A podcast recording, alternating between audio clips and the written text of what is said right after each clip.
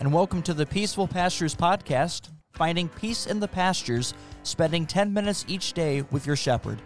I am Pastor Daniel Lewig, and this podcast is brought to you by Christ Countryside Ministries, the regional ministries of St. John's Hill Point, Trinity Lime Ridge, and Bethlehem Richland Center. Today begins our first week of study of Mark's Gospel. For first time listeners, this podcast studies two chapters of Mark for four days each week, listening to the word, capturing the context, putting yourself in the narrative, and applying the word to your life.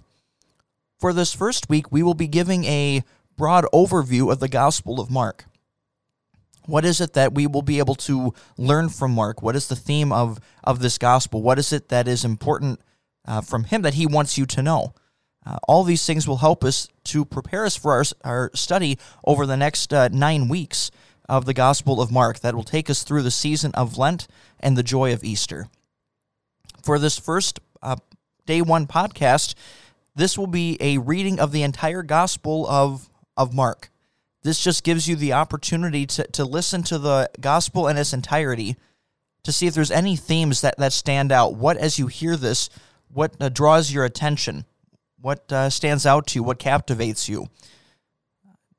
Each each week moving forward we will cover just two chapters at a time. So this particular podcast will be of a lengthier nature.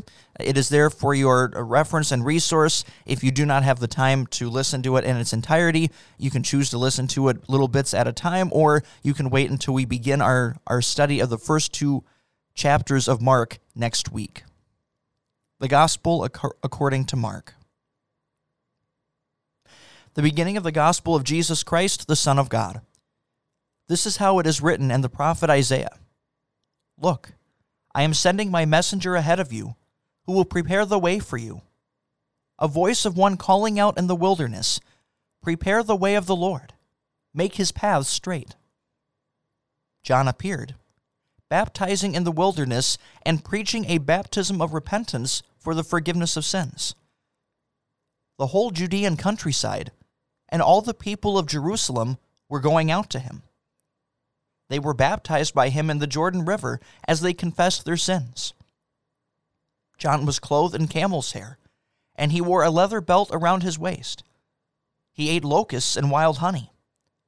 He preached, One more powerful than I is coming after me. I am not worthy to stoop down and untie the strap of his sandals.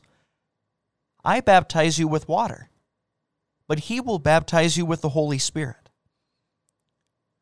In those days, Jesus came from Nazareth of Galilee and was baptized by John in the Jordan. Just as Jesus came up out of the water, he saw the heavens being torn open and the Spirit descending on him like a dove. And a voice came from heaven You are my Son, whom I love. I am well pleased with you.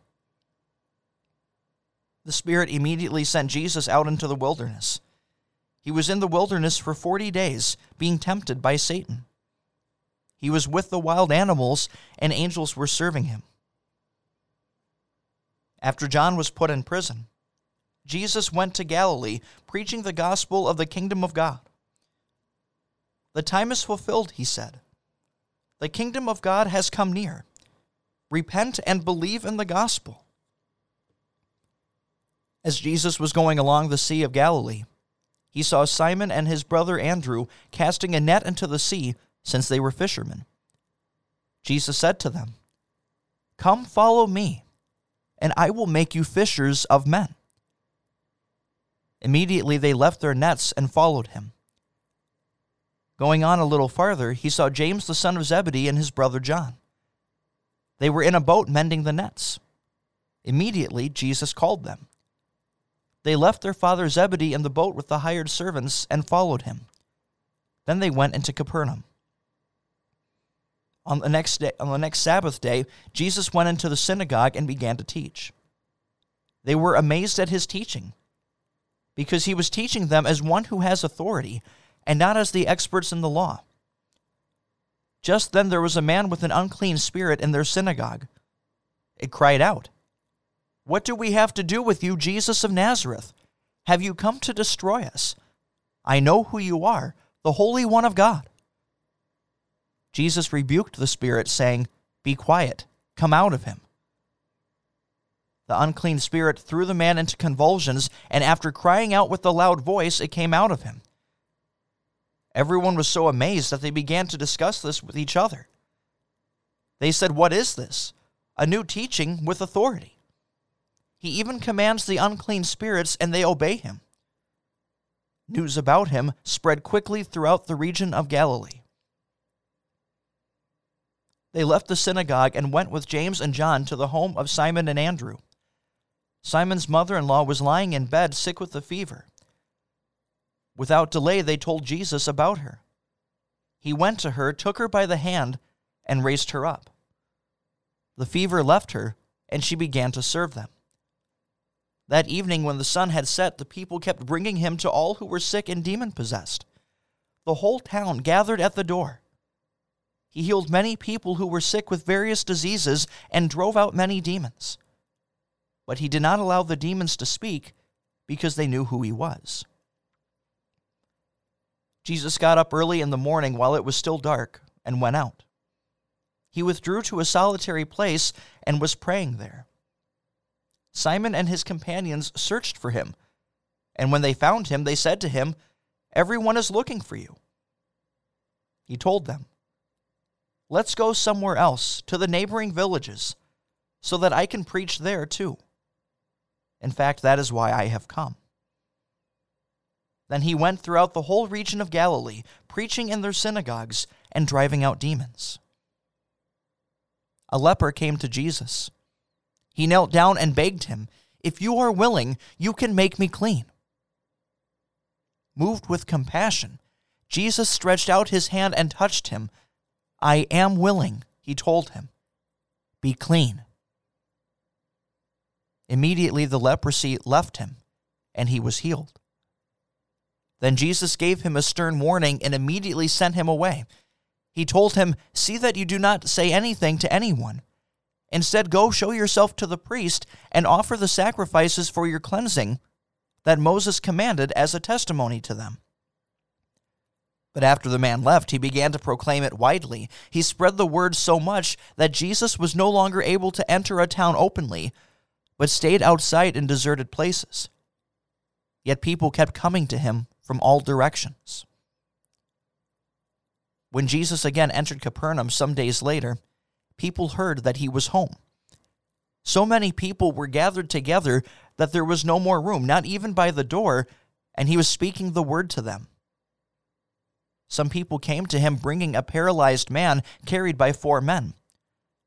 Since they could not bring the man to Jesus because of the crowd, they dug through the roof above where he was. When they had made an opening, they lowered the stretcher on which the paralyzed man was lying. When Jesus saw their faith, he said to the paralyzed man, Son, your sins are forgiven. But there were some experts in the law sitting there and thinking in their hearts, Why does this fellow speak like this? He is blaspheming. Who can forgive sins except God alone? Jesus immediately knew in his spirit that they were thinking this way within themselves. He asked them, Why are you thinking these things in your hearts? Which is easier? To tell the paralyzed man, Your sins are forgiven, or to say, Get up, take your stretcher, and walk.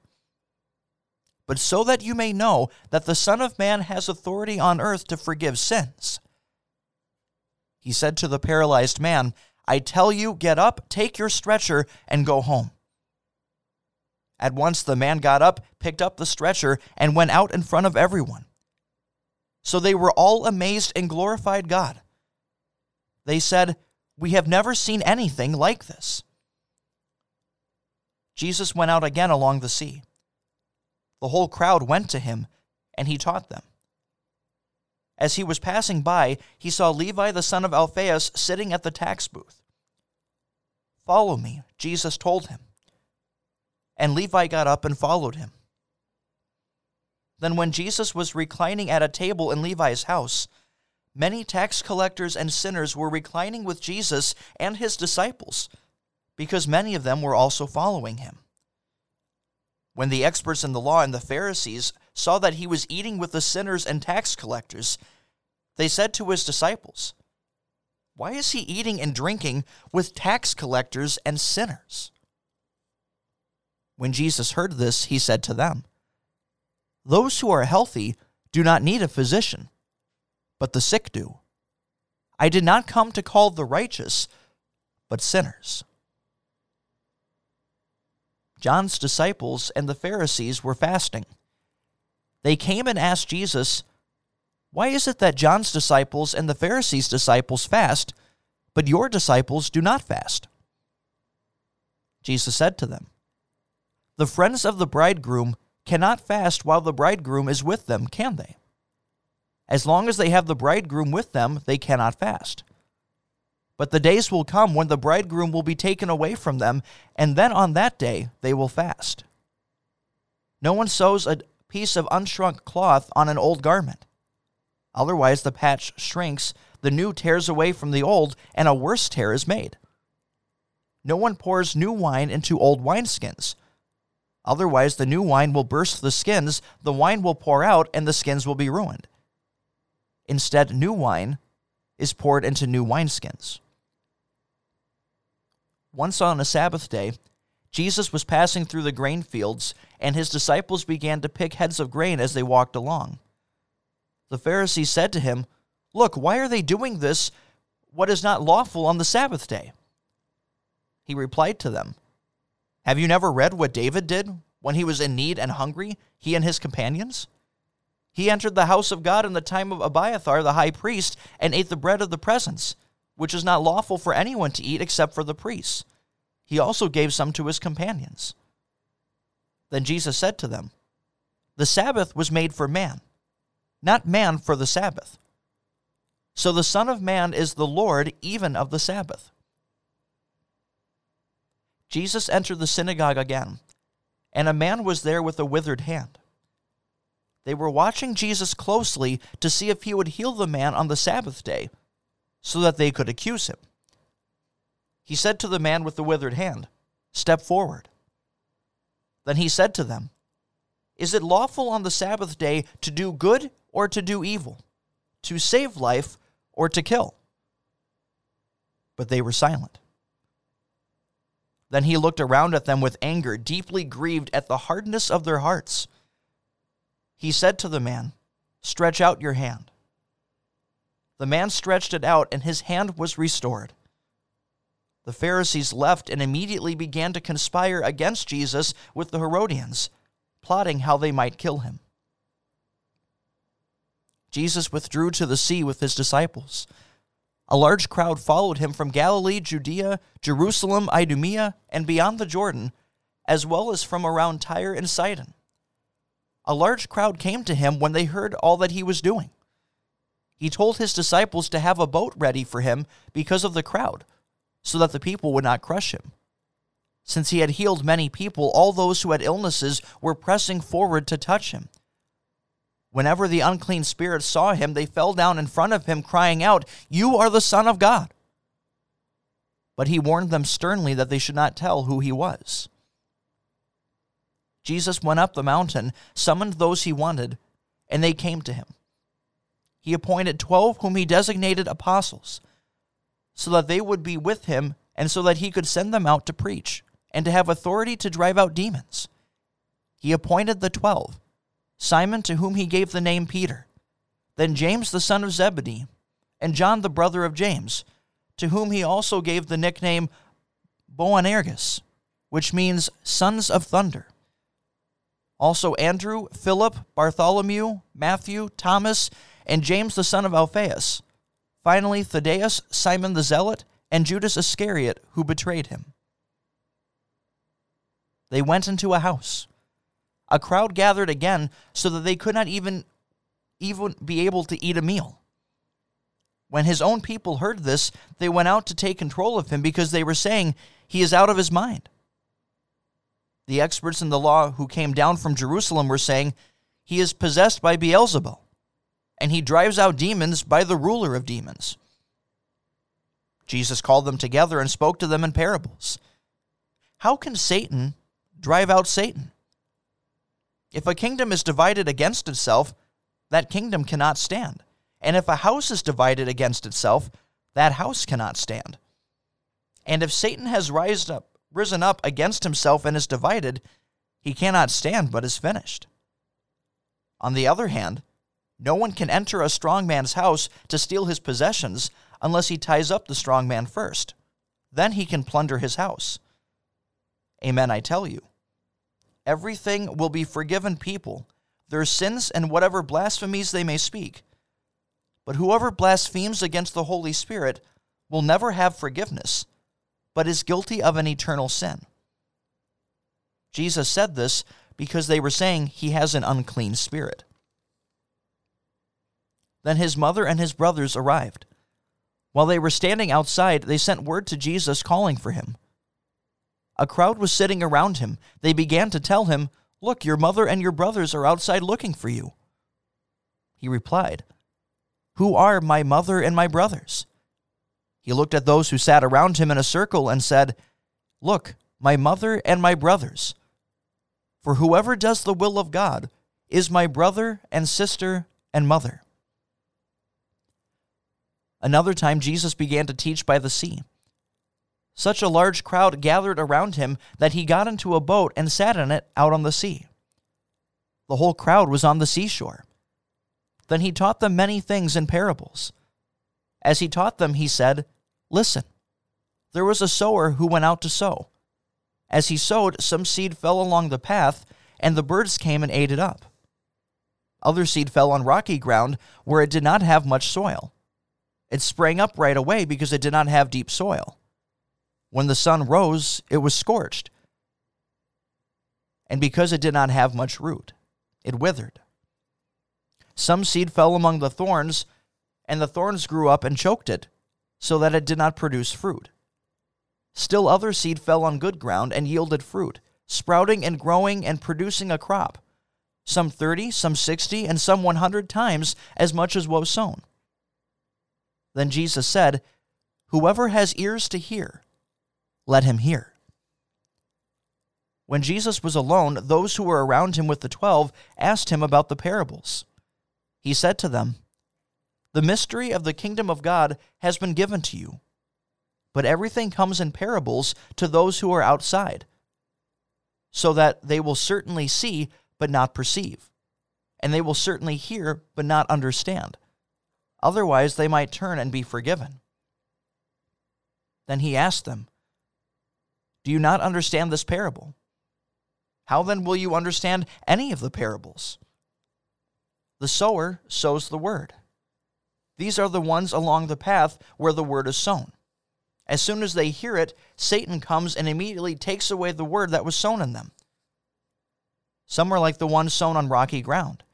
As soon as they hear the word, they immediately welcome it with joy.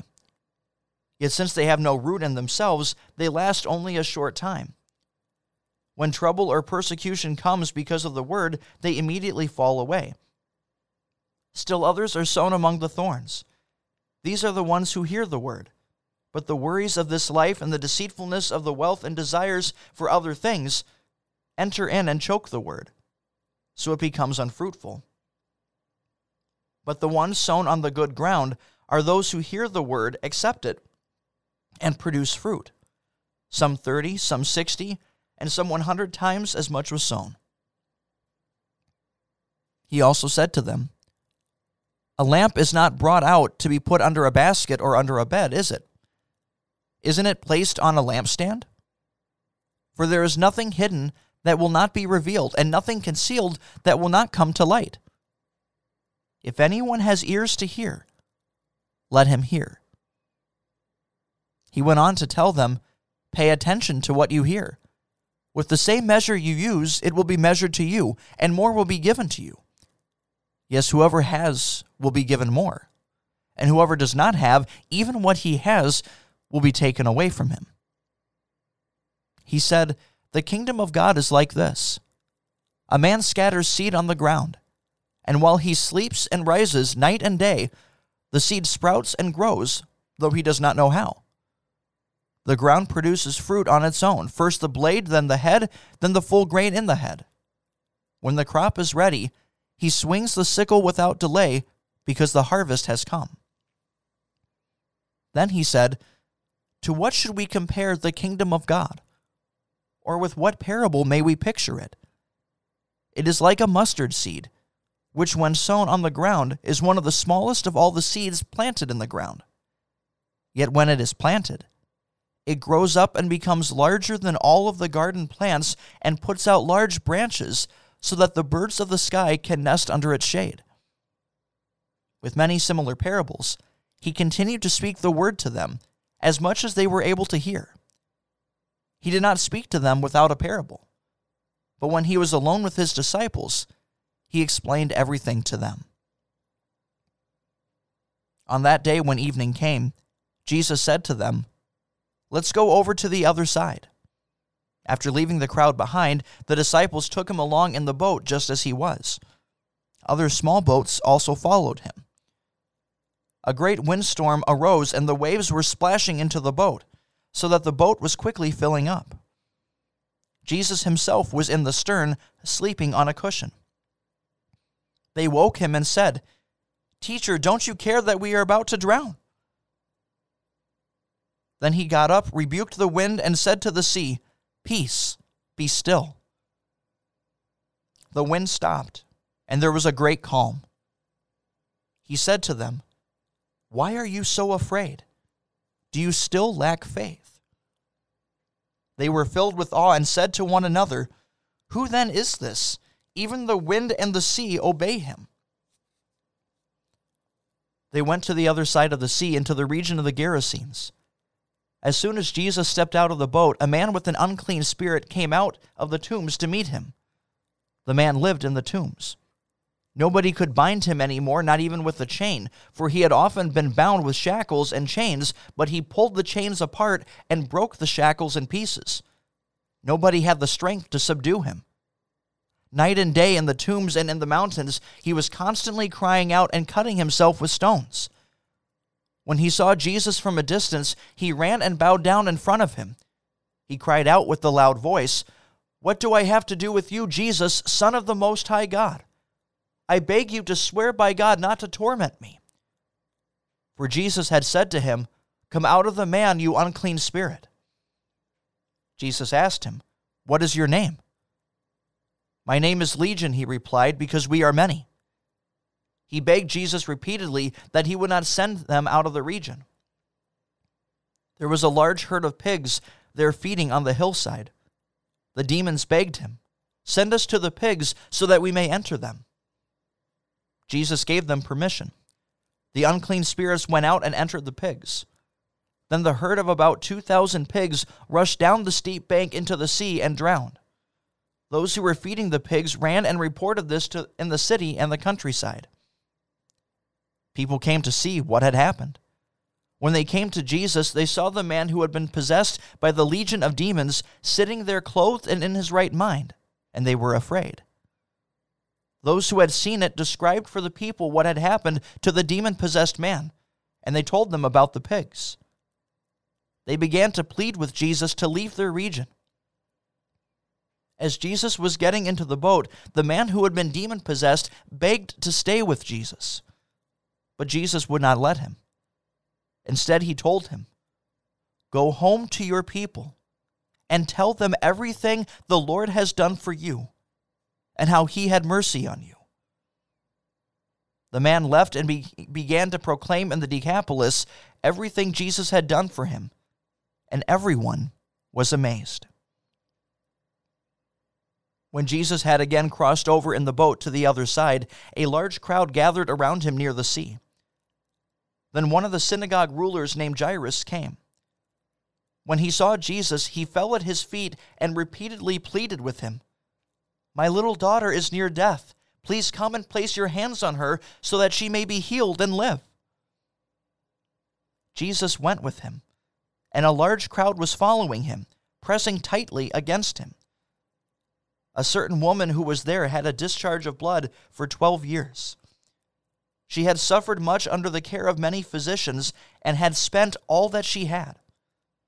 Yet instead of getting better, she grew worse. When she heard what was being said about Jesus, she went up behind him in the crowd and touched his robe. She said, If I just touch his robe, I will be healed. Immediately her flow of blood stopped, and she felt in her body that she was healed of her affliction. At that moment, Jesus knew that power had gone out from him. He turned around in the crowd and asked, Who touched my robe? His disciples said to him, You see the crowd pressing tightly against you, and yet you say, Who touched me? Nevertheless, he kept looking around to see who had done this. The woman was trembling with fear, since she knew what had happened to her. She came forward, fell down in front of him, and told him the whole truth. He said to her, Daughter, your faith has made you well. Go in peace and be healed of your suffering.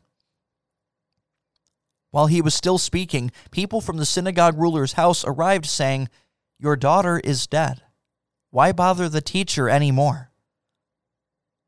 But when Jesus heard this report, he told the synagogue ruler, Don't be afraid, only believe. He did not allow anyone to follow him except Peter, James, and John, the brother of James. They went into the house of the synagogue ruler, and Jesus saw a commotion with people weeping and wailing loudly. When he entered, he said to them, Why are you making a commotion and weeping? The child is not dead, but sleeping. They laughed at him. But after he put everyone out, he took the father of the child, her mother, and those who were with him, and went in where the child was. Grasping the hand of the child, he said to her, Talitha cum.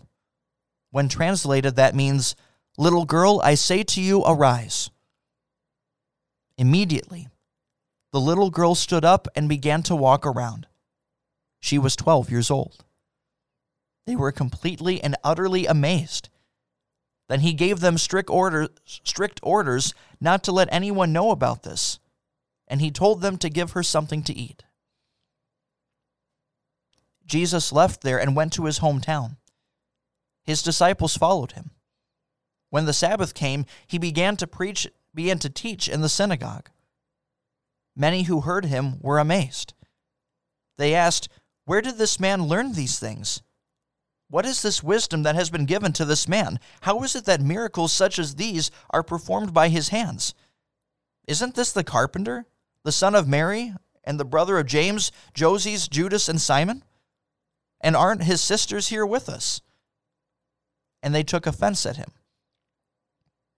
Jesus said to them, A prophet is not without honor, except in his hometown, and among his own relatives, and in his own house.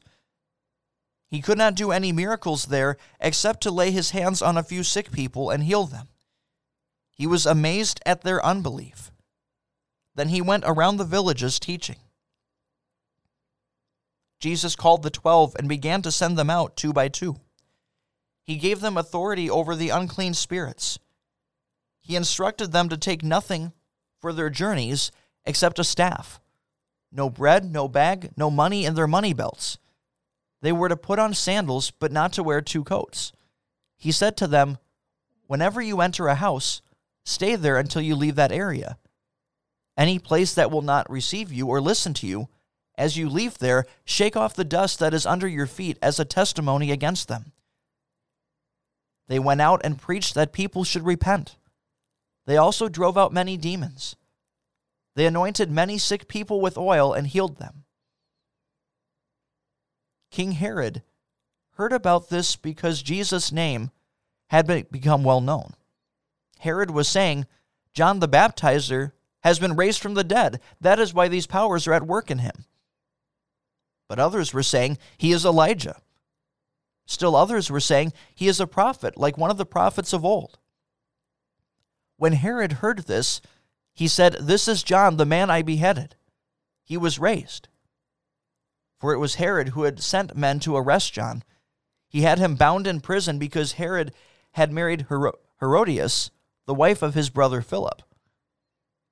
Indeed, John had been telling him, It is not lawful for you to have your brother's wife.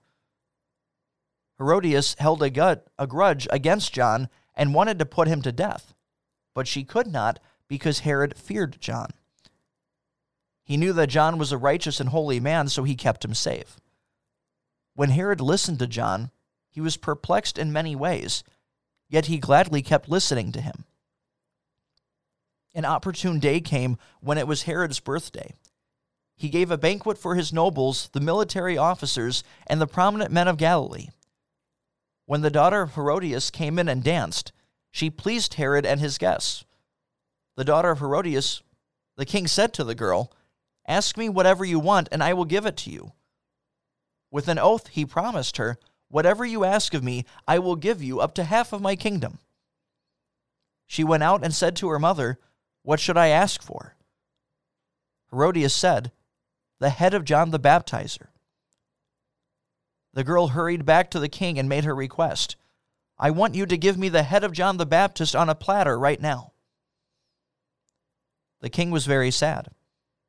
But because of his oaths and his dinner guests, he did not want to refuse her. The king sent an executioner at once and ordered him to bring John's head. He went, beheaded John in prison, brought his head on a platter, and gave it to the girl. Then the girl gave it to her mother. When John's disciples heard about this, they came and took his body and laid it in a tomb. The apostles gathered around Jesus and reported to him all that they had done and taught. He said to them, Come away by yourselves to a secluded place and rest a while. For there were so many people coming and going that they did not even have a chance to eat. They went away in a boat to a deserted place by themselves. But many people saw them leave and knew where they were going. They ran there on foot from all the towns and arrived ahead of them. When Jesus stepped out of the boat, he saw a large crowd. His heart went out to them because they were like sheep without a shepherd. He began to teach them many things. It was already late in the day when his disciples came to him and said, This is a deserted place, and it is already very late. Send them away so they can go into the surrounding country and villages and buy themselves something to eat. But he answered them, You give them something to eat. They asked him, Should we go and buy 200 denarii worth of bread and give them something to eat? He said to them, How many loaves do you have? Go see.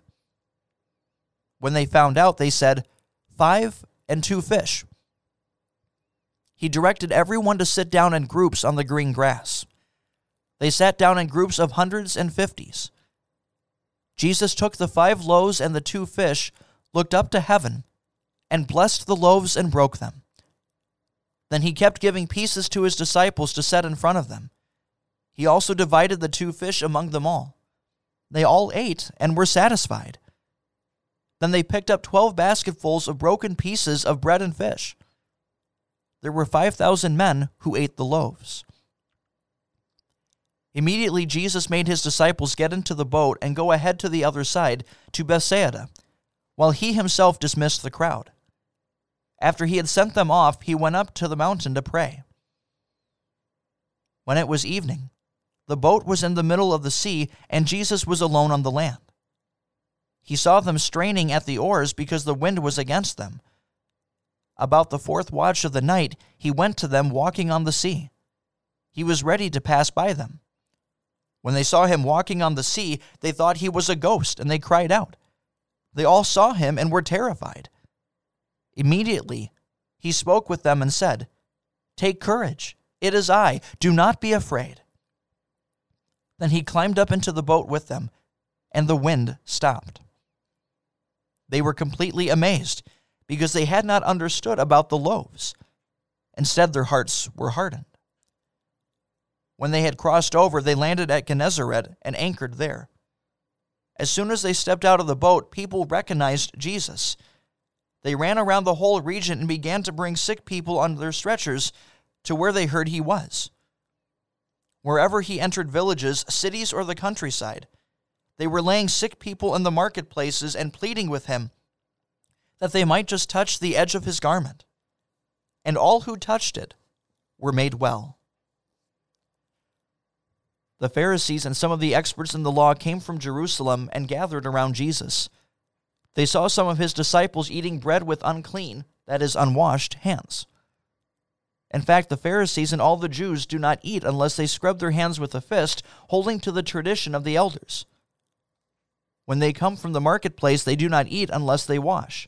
And there are many other traditions they adhere to, such as the washing of cups, pitchers, kettles, and dining couches.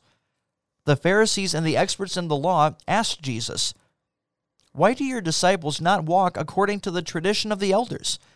Instead, they eat bread with unclean hands. He answered them, Isaiah was right when he prophesied about you hypocrites. As it is written, these people honor me with their lips, but their heart is far from me. They worship me in vain, teaching human rules as if they were doctrines. You abandon God's commandment, but hold to human tradition like the washing of pitchers and cups, and you do many other such things. He continued, You have a fine way of setting aside God's commandment to keep your own tradition. For example, Moses said, Honor your father and your mother. And whoever speaks evil of his father or mother must be put to death. But you say, If a man tells his father or mother, Whatever help you might have received from me is korban, which means an offering, then you no longer let him do anything for his father or mother. So you nullify the word of God by your tradition that you have handed down. You do many things like that. He called the crowd to him again and said, Everyone listen to me and understand. There is nothing outside of a man that can make him unclean by going into him. But the things that come out of a man are what make a man unclean. If anyone has ears to hear, let him hear. After he had left the crowd and entered a house, his disciples asked him about this illustration. He said, are you lacking in understanding too? Do you not understand that whatever goes into a man from the outside cannot make him unclean? For it does not enter his heart, but goes into his stomach and goes out of him into the latrine. In, the, in this way, all foods are purified. He continued, What comes out of a man, that is what makes a man unclean. In fact, from within, out of people's hearts, come evil thoughts sexual sins, theft, murder, adultery, greed, wickedness, deceit, unrestrained immorality, envy, slander, arrogance, and foolishness. All these evil things proceed from within and make a person unclean. Jesus got up and went from there to the region of Tyre and Sidon. He entered a house and did not want anyone to know it, but he could not remain hidden. Instead, when a woman whose little daughter had an unclean spirit heard about him, she immediately came and fell down at his feet. This woman was a Greek of Syrophoenician origin. She asked him to drive out the demon out of her daughter. Jesus said to her, Let the children be fed first, because it is not good to take the children's bread and throw it to their little dogs. Lord, she answered, their little dogs under the table also eat some of the children's crumbs. Then he said to her, Because of this statement, go. The demon has gone out of your daughter. She went home, found the child lying on the bed, and the demon gone. Jesus left the region of Tyre again and went through Sidon to the Sea of Galilee, within the region of the Decapolis. They brought a man to him who was deaf and had a speech impediment they pleaded with Jesus to place his hand on him. Jesus took him aside in private, away from the crowd. He put his fingers into the man's ears. Then he spit and touched the man's tongue. After he looked up to heaven, he sighed and said, Ephphatha, which means be opened. Immediately the man's ears were opened, his tongue was set free, and he began to speak plainly. Jesus gave the people strict orders to tell no one, but the more he did so, the more they kept proclaiming it. They were amazed beyond measure and said, He has done everything well. He even makes the deaf hear and the mute speak. In those days, when there was again a large crowd and they had nothing to eat, Jesus called his disciples and said to them, I feel compassion for the crowd because they have already stayed with me three days and do not have anything to eat. If I send them home hungry, they will faint on the way. Some of them have come from a long distance. His disciples replied, Where can anyone get enough bread to feed these people here in this deserted place? He asked them, How many loaves do you have? Seven, they said. He commanded the crowd to sit down on the ground. Then he took the seven loaves, gave thanks, and broke them. He gave them pieces to, he gave the pieces to his disciples to distribute to the crowd, and they did so. They also had a few small fish. He blessed them and said that these should be distributed as well. The people ate and were satisfied. They picked up seven basketfuls of broken pieces that were left over. About 4,000 men were there. Then he sent them away. Right after that, Jesus got into the boat with his disciples and went to the region of Del- Dalmanutha. The Pharisees came and began to argue with him. To test him, they asked him for a sign from heaven. He sighed deeply in his spirit and said, Why does this generation seek a sign? Amen, I tell you, no such sign will be given to this generation. After he left them and got back into the, into the boat, he crossed to the other side. They had forgotten to take bread along except for the one loaf that they had with them in the boat. Watch out, Jesus warned them. Beware of the yeast of the Pharisees and the yeast of Herod. They began discussing this with one another, the fact that they had no bread. Since Jesus knew this, he said to them, Why are you discussing your lack of bread? Do you still not understand or comprehend? Do you have a hardened heart? You have eyes, do you not see? You have ears, do you not hear? Do you not remember? When I broke the five loaves for the five thousand, how many basketfuls of broken pieces did you pick up? Twelve, they told him. And when I broke the seven loaves for the four thousand, how many basketfuls of broken pieces did you pick up? Seven, they said. He said to them, Do you still not comprehend? They came to Bethsaida, and some people brought him a blind man and begged him to touch him. He took hold of the blind man's hand and led him out of the village. When he had spit on his eyes, he placed his hands on him and asked him, Do you see anything? The man looked up and said, I see people. To me, they look like trees walking. Then Jesus placed his hands on his eyes again. The man opened his eyes, and his sight was restored. He could see everything clearly. Jesus sent him home, saying, Do not go into the village. Jesus went away with his disciples to the villages of Caesarea Philippi. On the way, he asked his disciples, Who do people say that I am? They told him, John the Baptist. Others say Elijah, and still others say one of the prophets. But who do you say I am? He asked them. Peter answered him, You are the Christ. Then he warned them not to tell anyone about him.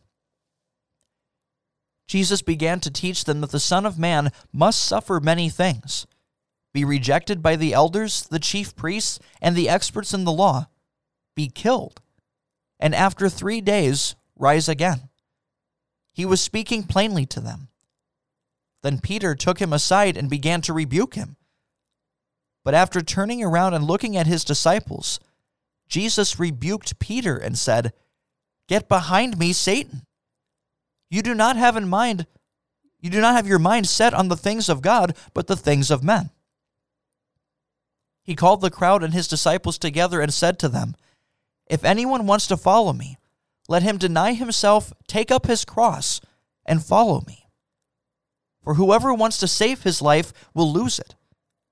But whoever loses his life for my sake and for the sake of the gospel will save it. After all, what good is it for a man to gain the whole world and yet forfeit his soul? Or what can a man give in exchange for his soul? In fact, whoever is ashamed of me and my words in this adulterous and sinful generation, the Son of Man will also be ashamed of him when it comes when he comes in the glory of his Father with the holy angels. He said to them, Amen, I tell you. There are some standing here who will not taste death until they see the kingdom of God come with power. After six days, Jesus took Peter, James, and John with him and led them up on a high mountain, where they were alone by themselves. There he was transfigured in front of them. His clothes became radiant, dazzling white, whiter than anyone on earth could bleach them. And Elijah appeared to them together with Moses, and they were talking with Jesus. Peter said to Jesus, Rabbi, it is good for us to be here. Let us make three tents one for you, one for Moses, and one for Elijah. He did not know what to say because they were terrified. A cloud appeared and overshadowed them, and a voice from the, came from the cloud saying, This is my son whom I love. Listen to him. Suddenly, when they looked around, they were, no longer saw anyone with them except Jesus alone. As they were coming down the mountain, Jesus commanded them not to tell anyone what they had seen until the Son of Man had risen from the dead. They kept the matter to themselves, discussing with one another what this rising from the dead meant. They asked him, Why do the experts in the law say that Elijah must come first? He said to them, Elijah does come first and restores all things. Why was it also written about the Son of Man that he must suffer many things and be rejected? But I tell you that Elijah has come and they did to him whatever they wanted, just as it was written about him.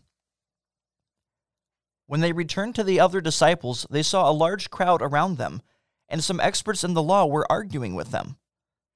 As soon as all, all the people in the crowd saw Jesus, they were very excited and ran to greet him. He asked them, What are you arguing about with them? One man from the crowd answered him, Teacher, I brought you my son who has a spirit that makes him unable to speak. Wherever it seizes him, it throws him down and he foams at the mouth, grinds his teeth, and becomes rigid. I asked your disciples to drive it out, but they could not. O unbelieving generation, Jesus replied, How long will I be with you? How long will I put up with you? Bring him to me. They brought the boy to Jesus. As soon as the spirit saw him, it threw the boy into a convulsion. He fell on the ground and rolled around, foaming at the mouth. Jesus asked the boy's father, How long has this been happening to him? From childhood, he said. It has often thrown him into the fire, into the water to kill him. But if you can do anything, have compassion on us and help us. If you can, Jesus said to him, all things are possible for the one who believes. The child's father immediately cried out and said with tears, I do believe. Help me with my unbelief. When Jesus saw that a crowd was quickly gathering, he rebuked the unclean spirit. You mute and deaf spirit, he said, I command you to come out of him and never enter him again. The spirit screamed, shook the boy violently, and came out. The boy looked so much like a corpse that many of them said, He's dead. But Jesus took him by the hand, raised him up, and he stood up. When Jesus went into a house, his disciples asked him privately, Why were we not able to drive it out? He said to them, This kind cannot be driven out except by prayer and fasting. They went on from there and passed through Galilee. He did not want anyone to know this because he was teaching his disciples. He told them, The Son of Man is going to be betrayed into the hands of men, and they will kill him. But three days after he is killed, he will rise. But they did not understand the statement and were afraid to ask him about it. They came to Capernaum. When he was in the house, he asked them, What were you arguing about on the way? But they remained silent because on the way they had argued with one another about who was the greatest. Jesus sat down, called the twelve, and said to them, If anyone wants to be first, he will be the last of all and the servant of all. Then he took a little child and placed him in their midst. Taking the child in his arms, he said to them, Whoever welcomes one of these little children in my name welcomes me. And whoever welcomes me welcomes not just me, but also him who sent me. John said to him, Teacher, we saw someone driving out demons in your name. We tried to stop him because he was not following us. But Jesus said, Do not try to stop him, because no one who does a miracle in my name will be able soon afterwards to speak evil about me. Whoever is not against us is for us. Amen, I tell you. Whoever gives you a cup of water to drink in my name, because you belong to Christ, will certainly not lose his reward. Whoever causes one of these little ones who believes in me to fall into sin, it would be better for him if he were thrown into the sea with a large millstone hung around his neck. If your hand causes you to fall into sin, cut it off. It is better for you to enter life maimed than to have two hands and go into hell, into the unquenchable fire, where their worm does not die and the fire is not quenched. If your foot causes you to sin, cut it off. It is better for you to enter life lame than to have two feet and be thrown into hell, where their worm does not die and the fire is not quenched. If your eye causes you to fall into sin, pluck it out. It is better for you to enter the kingdom of God with one eye than to have two eyes and be thrown into hell, where their worm does not die and the fire is not quenched. For everyone will be salted with fire. Salt is good. But if salt loses its flavor, how will you make it salty again? Have salt in yourselves and be at peace with one another. Jesus got up and went to the region of Judea beyond the Jordan. Crowds gathered around him again, and as he usually did, he taught them. Some Pharisees came to test him and asked, Is it lawful for a man to divorce his wife? He replied, What did Moses command you? They said, Moses permitted a man to write a certificate of divorce and send her away. But Jesus told them, He wrote this command for you because of your hard hearts. But from the beginning of creation, God made them male and female. For this reason, a man will leave his father and mother and be joined to his wife, and the two will become one flesh. So they are no longer two, but one flesh. Therefore, what God has joined together, let no one separate. In the house, his disciples asked him about this again. He said to them, Whoever divorces his wife and marries another commits adultery against her. If she divorces her husband and marries another, she commits adultery. Some people began bringing little children to Jesus so that he would touch them, but the disciples rebuked them. When Jesus saw this, he was indignant. He said, Let the little children come to me. Do not hinder them, because the kingdom of God belongs to such as these. Amen, I tell you.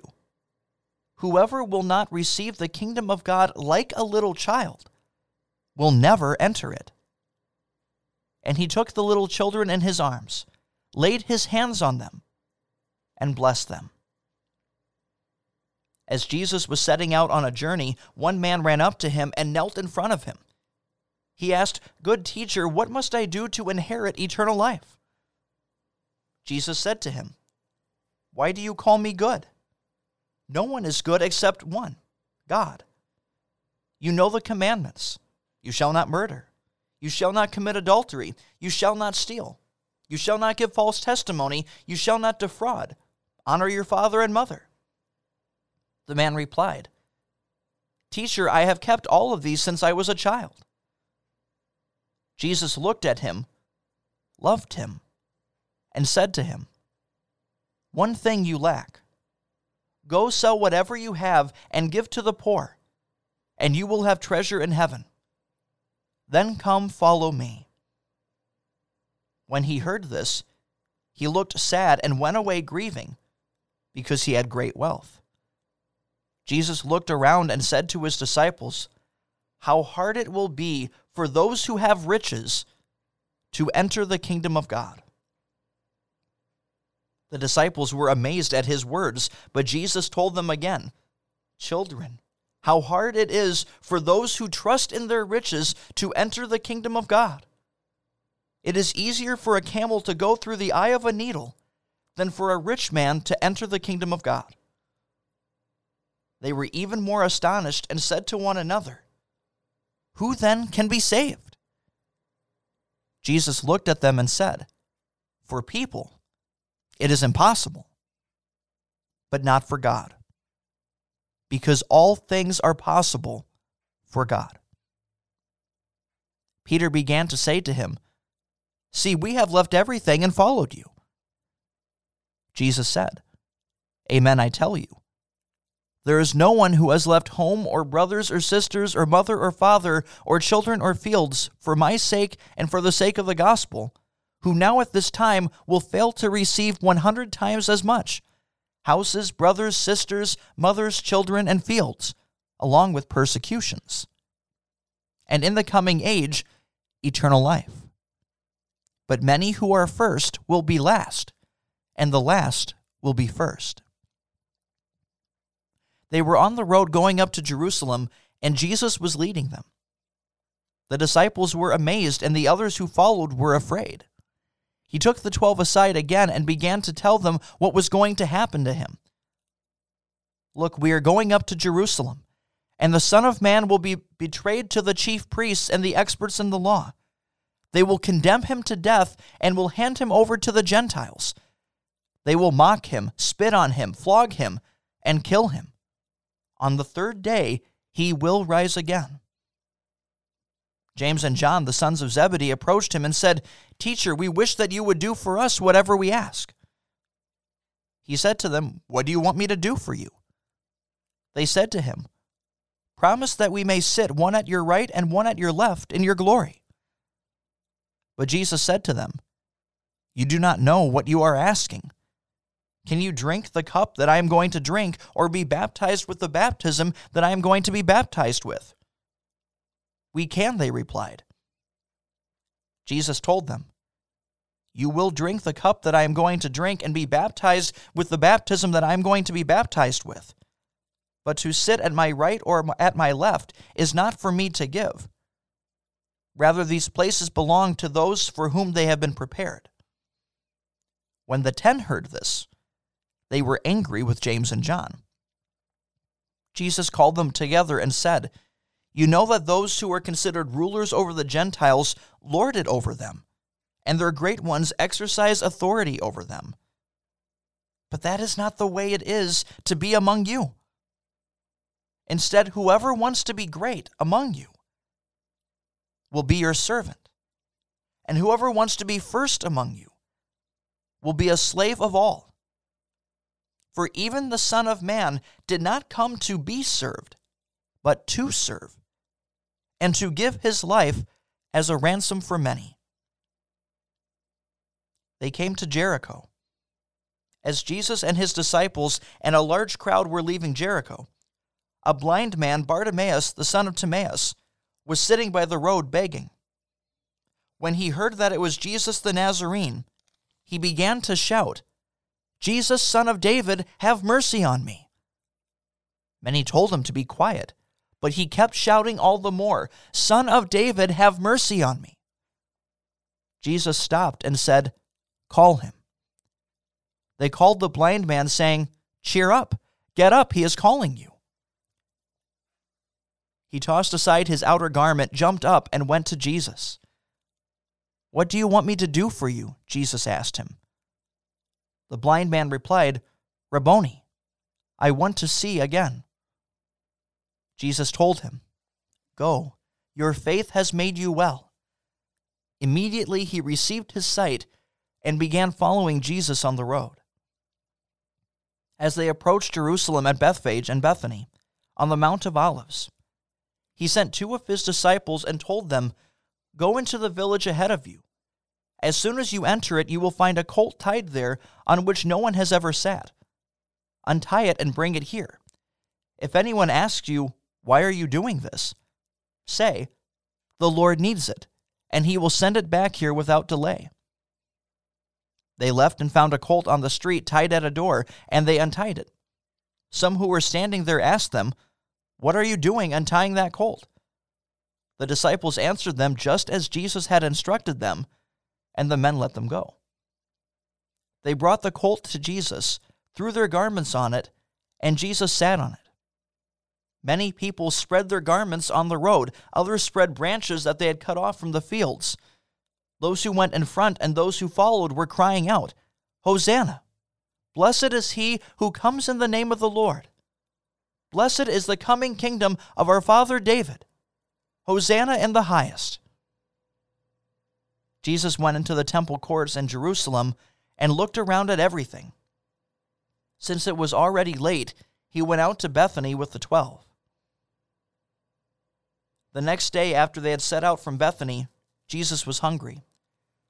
When he saw a fig tree in leaf in the distance, he went to see if it might find anything on it.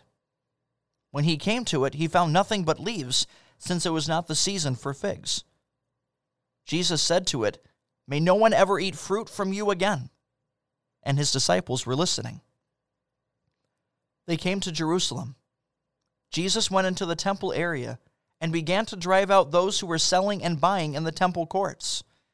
He overturned the tables of the money changers and the chairs of those who were selling doves he would not allow anyone to carry any merchandise through the temple courts. He began to teach them Is it not written, My house will be called a house of prayer for all nations? But you have made it a den of robbers. The chief priests and the experts in the law heard this and were looking for a way to kill him.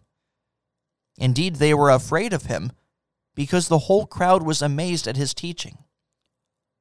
When evening came, Jesus and his disciples would leave the city.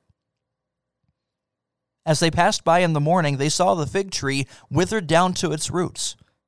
Peter remembered and said, Rabbi, look, the fig tree that you cursed has withered. Jesus replied, Have faith in God. Amen, I tell you.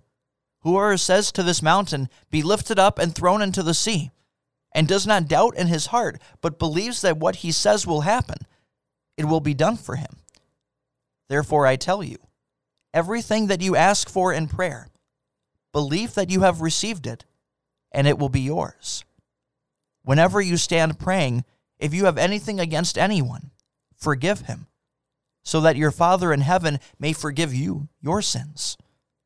But if you do not forgive, your Father in heaven will not forgive your sins. They went into Jerusalem again. As he was walking in the temple courts, the chief priests, the experts in the law, and the elders came to him. They asked him, By what authority are you doing these things? Or who gave you this authority to do these things? Jesus replied, I will ask you one question. Answer me, and I will tell you by what authority I am doing these things. The baptism of John, was it from heaven or from men? Answer me. They discussed this with one another, saying, If we say from heaven, he will say, Then why did you not believe him? But if we say from men, they feared the crowd, because everybody held that John was really was a prophet. So they answered Jesus, We don't know. Jesus said to them, Neither will I tell you by what authority I am doing these things. Jesus began to speak to them in parables. A man planted a vineyard, put a fence around it, dug a pit for the winepress, and built a watchtower. Then he rented it out to some tenant farmers and went on a journey. When it was time, he sent a servant to the tenants to receive his share of the vineyard's produce. They took him, beat him, and sent him away empty handed. Again he sent another servant to them, but they hit him on the head and treated him shamefully. Then he sent another servant but they killed that one. He also sent many others. Some they beat, and others they killed. He still had one left, a dearly loved son. Finally, he sent him to them, saying, They will respect my son. But those tenant farmers said to one another, This is the heir. Come on, let's kill him, and the inheritance will be ours. They seized him, killed him, and threw him out of the vineyard. So, what will the owner of the vineyard do? He will come and kill those tenant farmers and give the vineyard to others. Have you not read this scripture? The stone the builders rejected has become the cornerstone.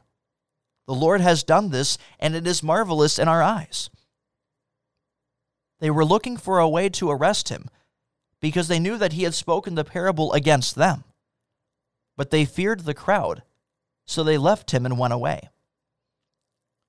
The Jewish leaders sent some Pharisees and some Herodians to Jesus to try to trap him in what he said. They came and said to him, Teacher, we know that you are honest and do not play favorites, since you are not partial to anyone.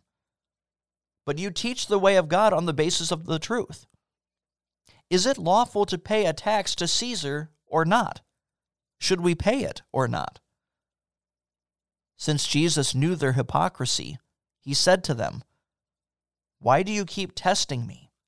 Bring me a denarius so that I may look at it. So they brought one. He said to them, Whose image and inscription is this? Caesar's, they answered him. Then Jesus told them, Give to Caesar what is Caesar's and to God what is God's. And they were amazed at him. Next, some Sadducees, who say that there will be no resurrection, came to him. They asked him a question Teacher, Moses wrote for us if a man's brother dies and leaves behind a wife but no child, then his brother should take his wife and raise up children for his brother.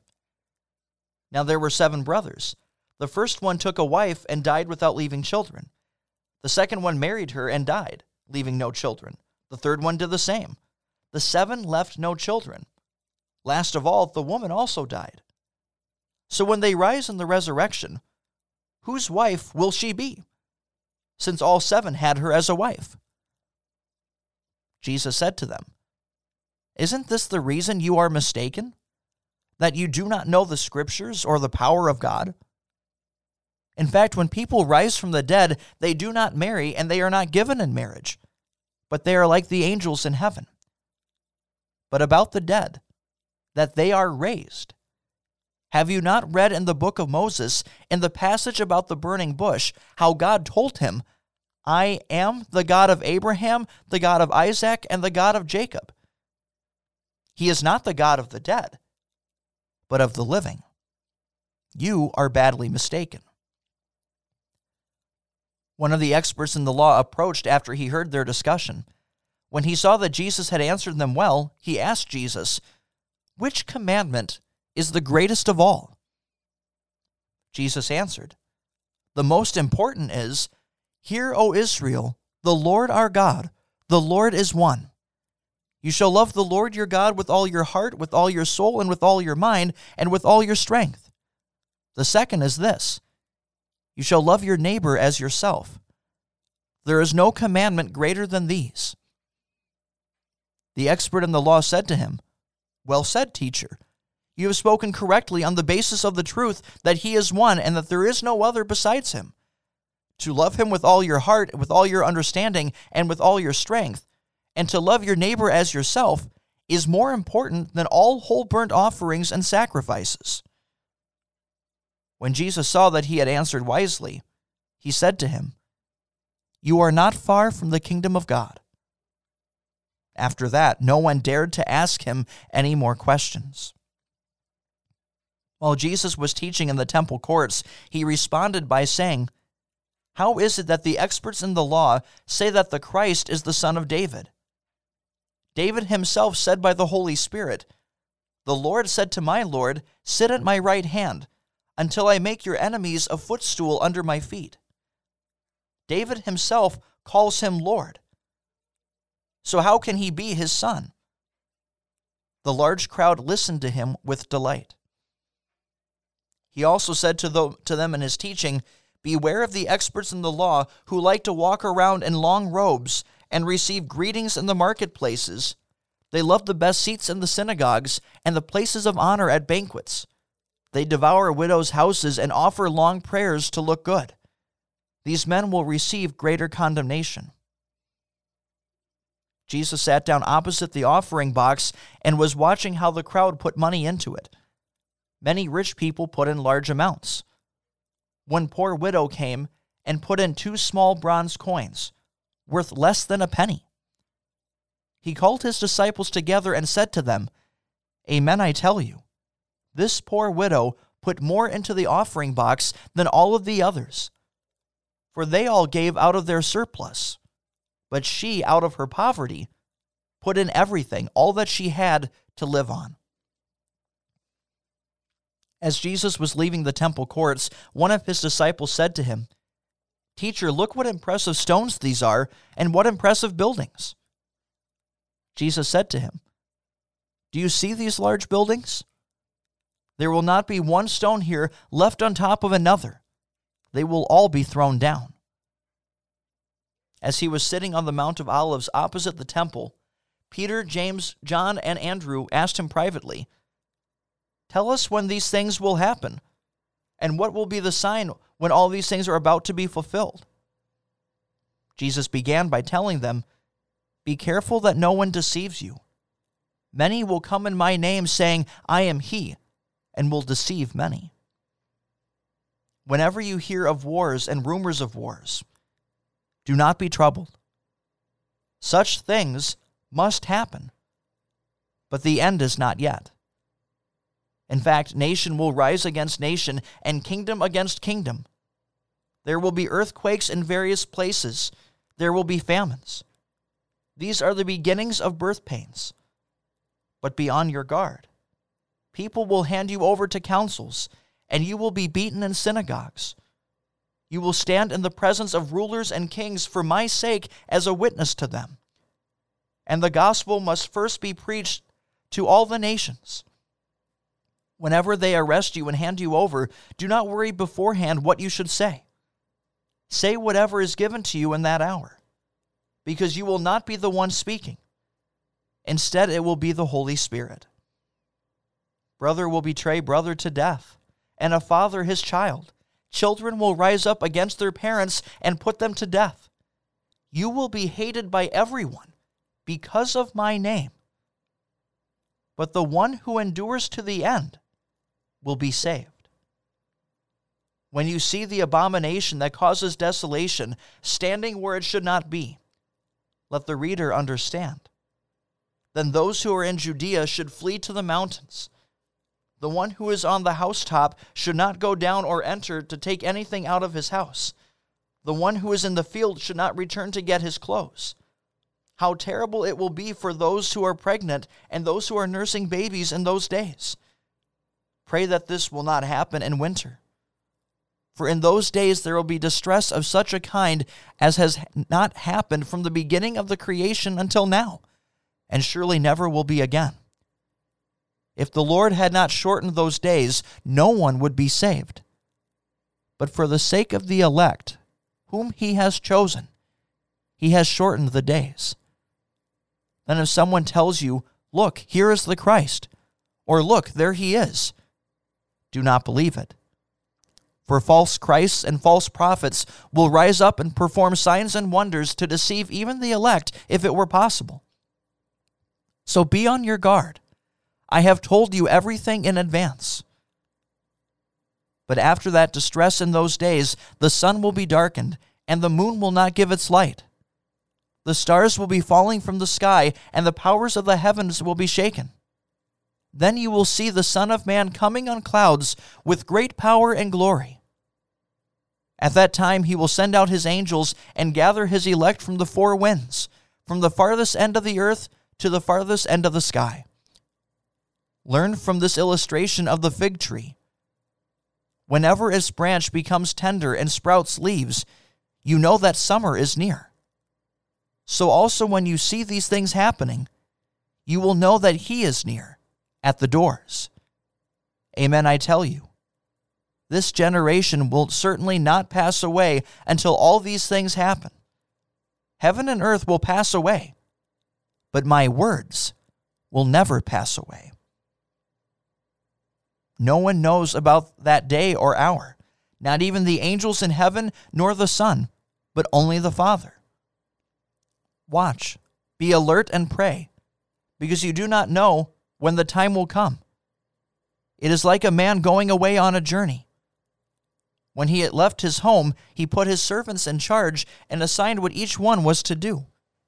He also commanded the doorkeeper to keep watch. Therefore, keep watch, because you do not know when the owner of the house is coming, whether in the evening or at midnight or when the rooster crows or early in the morning. If he comes suddenly, do not let him find you sleeping. What I say to you, I say to everyone keep watch. It was two days before the Passover and the festival of unleavened bread. The chief priests and the experts in the law were looking for some deceptive way to arrest Jesus and kill him. Certainly not during the festival, they said, or there will be a riot among the people. While Jesus was in Bethany in the house of Simon the leper, as he was reclining at the table, a woman came with an alabaster jar of very expensive perfume made from pure nard. She broke the alabaster jar and poured it over his head. But there were some who were indignant and said to one another, Why has this perfume been wasted? Certainly, this perfume could have been sold for more than 300 denarii and given to the poor. And they began to scold her. But Jesus said, Leave her alone. Why are you bothering her? She has done a beautiful thing for me. In fact, you always have the poor with you, and whenever you want, you can do good for them. But you are not always going to have me. She did what she could she anointed my body beforehand for burial. Amen, I tell you, wherever the gospel is preached in the whole world, what this woman did will also be told in memory of her. Judas Iscariot, one of the twelve, went to the chief priests in order to betray Jesus to them. When they heard this, they were glad and promised to give him money. So he began to look for an opportunity to betray him. On the first day of the fe- festival of unleavened bread, when the Passover lamb is sacrificed, his disciples asked him, Where do you want us to go and prepare for you to eat the Passover? He sent two of his disciples and said to them, Go into the city, and there a man carrying a jar of water will meet you. Follow him. Where, wherever he enters, tell the owner of the house that the teacher says, Where is my guest room, where I may eat the Passover with my disciples? He will show you a large upper room, furnished and ready. Make preparations for us there. His disciples left and went into the city and found things just as he had told them, and they prepared the Passover. When it was evening, he arrived with the twelve. While they were reclining and eating, Jesus said, Amen, I tell you, one of you will betray me, one who is eating with me. They began to be sorrowful and said to him one by one, Surely not I. He said to them, It is one of the twelve, one who is dipping bread with me in the dish. Indeed, the Son of Man is going to go just as it has been written about him, but woe to that man by whom the Son of Man is betrayed. It would have been better for that man if he had not been born. While they were eating, Jesus took bread.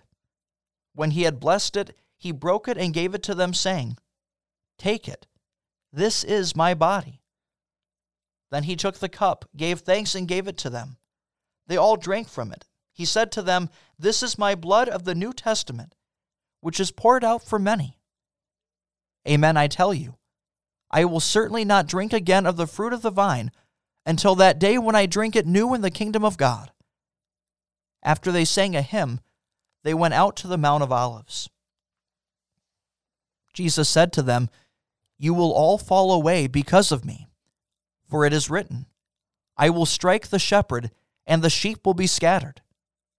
But after I am raised, I will go ahead of you into Galilee. But Peter said to him, Even if all fall away, I will not. Jesus said to him, Amen, I tell you. Today, this very night, before the rooster crows twice, you will deny me three times. But, but Peter kept saying emphatically, Even if I have to die with you, I will never deny you. And they all said the same thing. They went to a place named Gethsemane.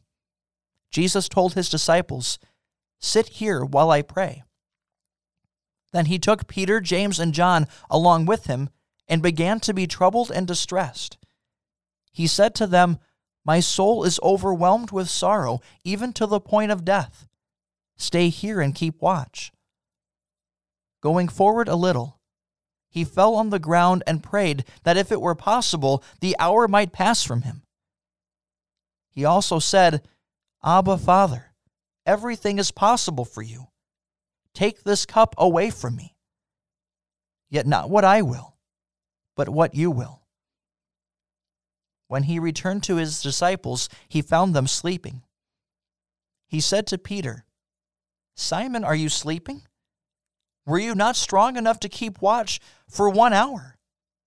Watch and pray, that you may not enter into temptation. The spirit is willing, but the flesh is weak. Again he went away and prayed, saying the same thing. When he returned, he found them sleeping, for their eyes were heavy. They did not know what they should answer him. He returned the third time and said to them, Are you going to continue sleeping and resting? It is enough. The hour has come. Look, the Son of Man is betrayed into the hands of sinners. Rise, let us go. Look, my betrayer is near. Just then, while he was still speaking, Judas, one of the twelve, arrived. A crowd was with him, armed with swords and clubs.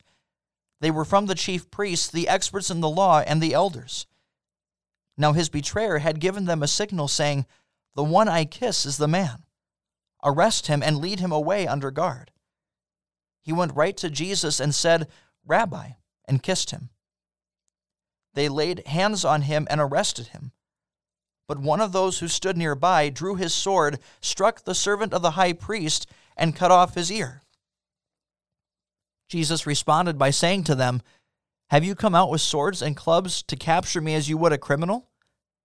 Day after day I was with you, teaching in the temple courts, and you did not arrest me. But this happened so that the scriptures may be fulfilled. Then the disciples left him, all left him, and fled. A certain young man was following him, wearing just a linen cloth over his naked body. They seized him but he left behind the linen cloth and fled from them naked. They led Jesus away to the high priest. All the chief priests, the elders, and the experts in the law gathered together. Peter followed him at a distance right into the courtyard of the high priest. He was sitting with the guards and warming himself at the fire. The chief priests and the whole Sanhedrin were looking for testimony against Jesus in order to put him to death, but they did not find any. Many testified falsely against him, but their testimonies did not agree. Some stood up and gave this false testimony against him.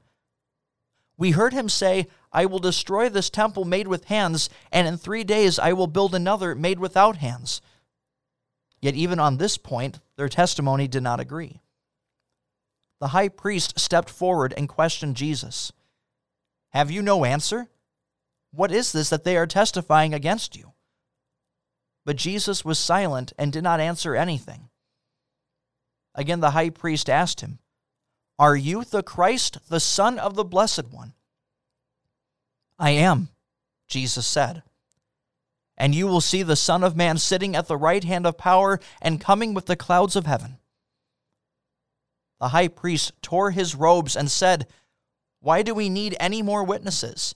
You have heard the blasphemy. What do you think?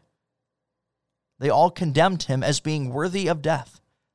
Then some began to spit on him. They covered his face and struck him with their fists, saying, Prophesy.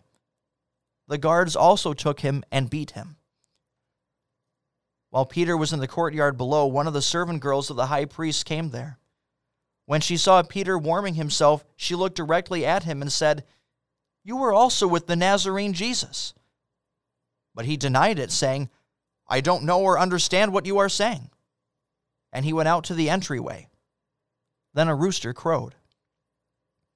When the servant girl saw him, once more she began to tell those standing there, This is one of them. But again he denied it.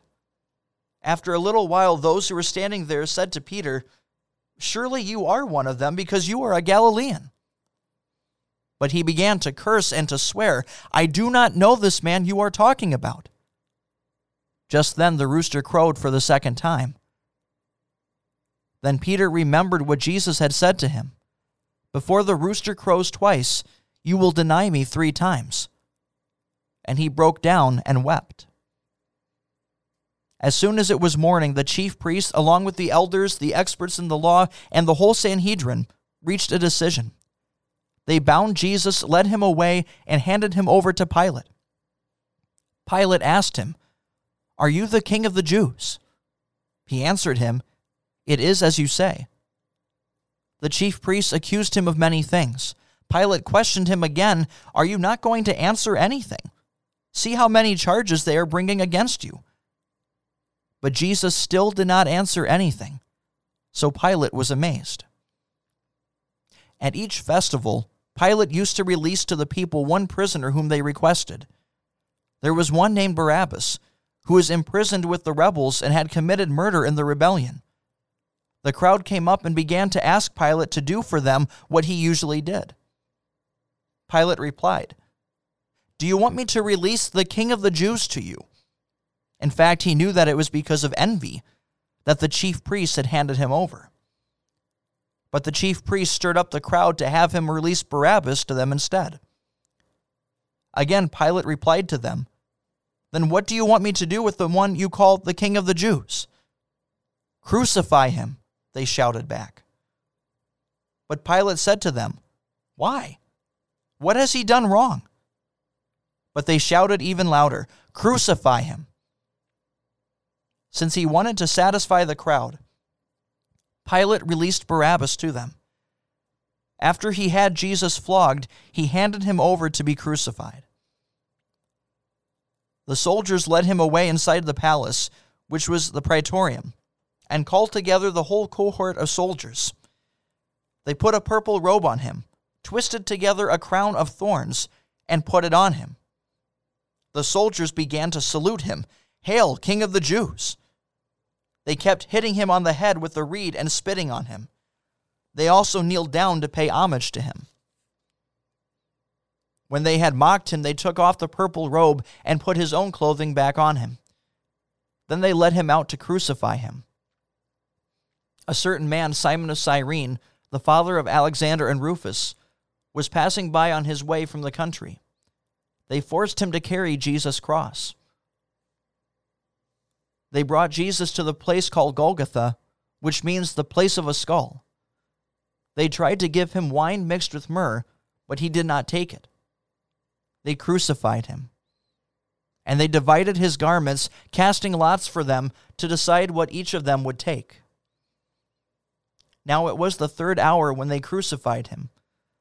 The superscription stating the charge against him read, The King of the Jews. They also crucified two criminals with him, one on his right and one on his left. Those who passed by ridiculed him, shaking their heads and saying, Ha! You who are going to destroy the temple and rebuild it in three days, save yourself.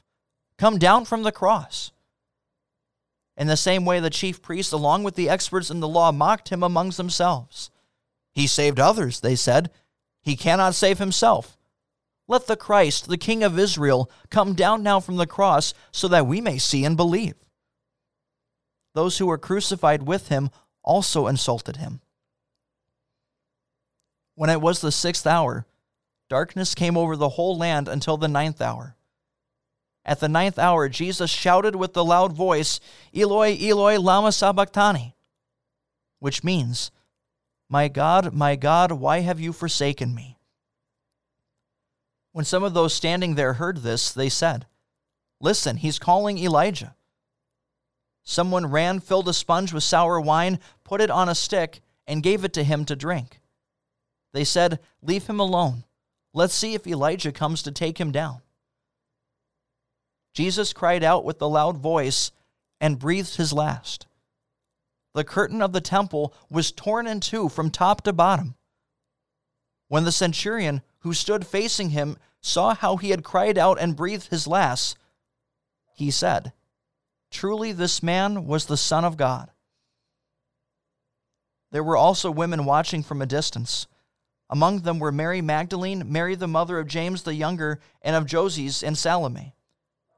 When he was in Galilee, they followed him and served him. Many other women also came up with him to Jerusalem. It was already evening, and since it was preparation day, that is the day before the Sabbath, Joseph from Arimathea, a prominent member of the council, who was himself waiting for the kingdom of God, boldly went to Pilate and asked for the body of Jesus. Pilate was surprised that he was already dead. He summoned the centurion and asked him if Jesus had been dead for a long time. When he learned from the centurion that it was so, he granted the body to Joseph.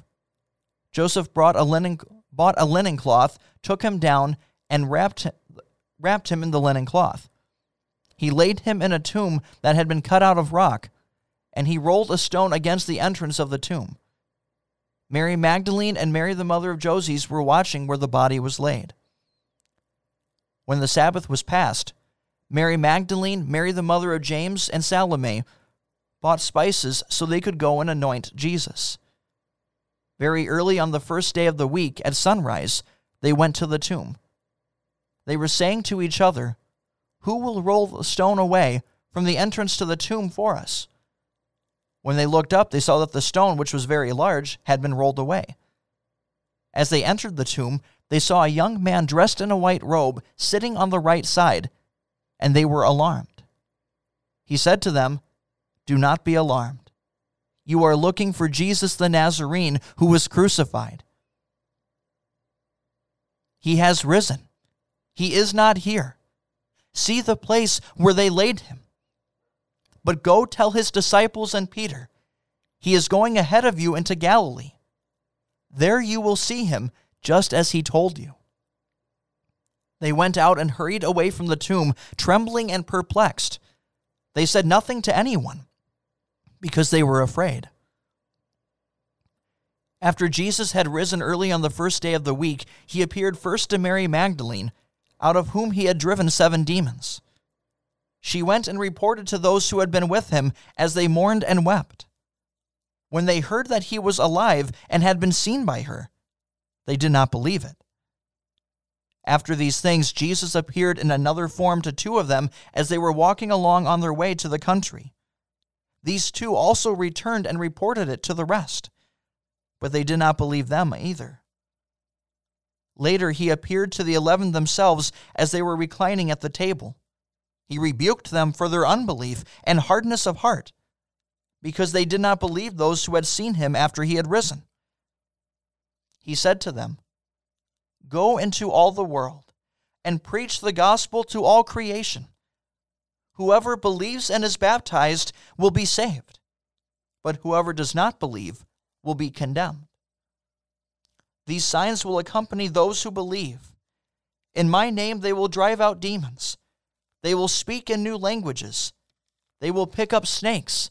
And if they drink any deadly poison, it will not harm them. They will lay their hands on the sick, and they will get well. Then the Lord Jesus, after he had spoken to them, was taken up into heaven and sat down at the right hand of God. Those who went out preached everywhere, while the Lord worked with them and confirmed his word by the signs that accompanied it. This is the Gospel of Mark. This wraps up today's podcast. We invite you to join in next time and take the opportunity to share our podcast with someone in your life who could use some peace in the pastures. You can find our podcast on all major podcasting platforms.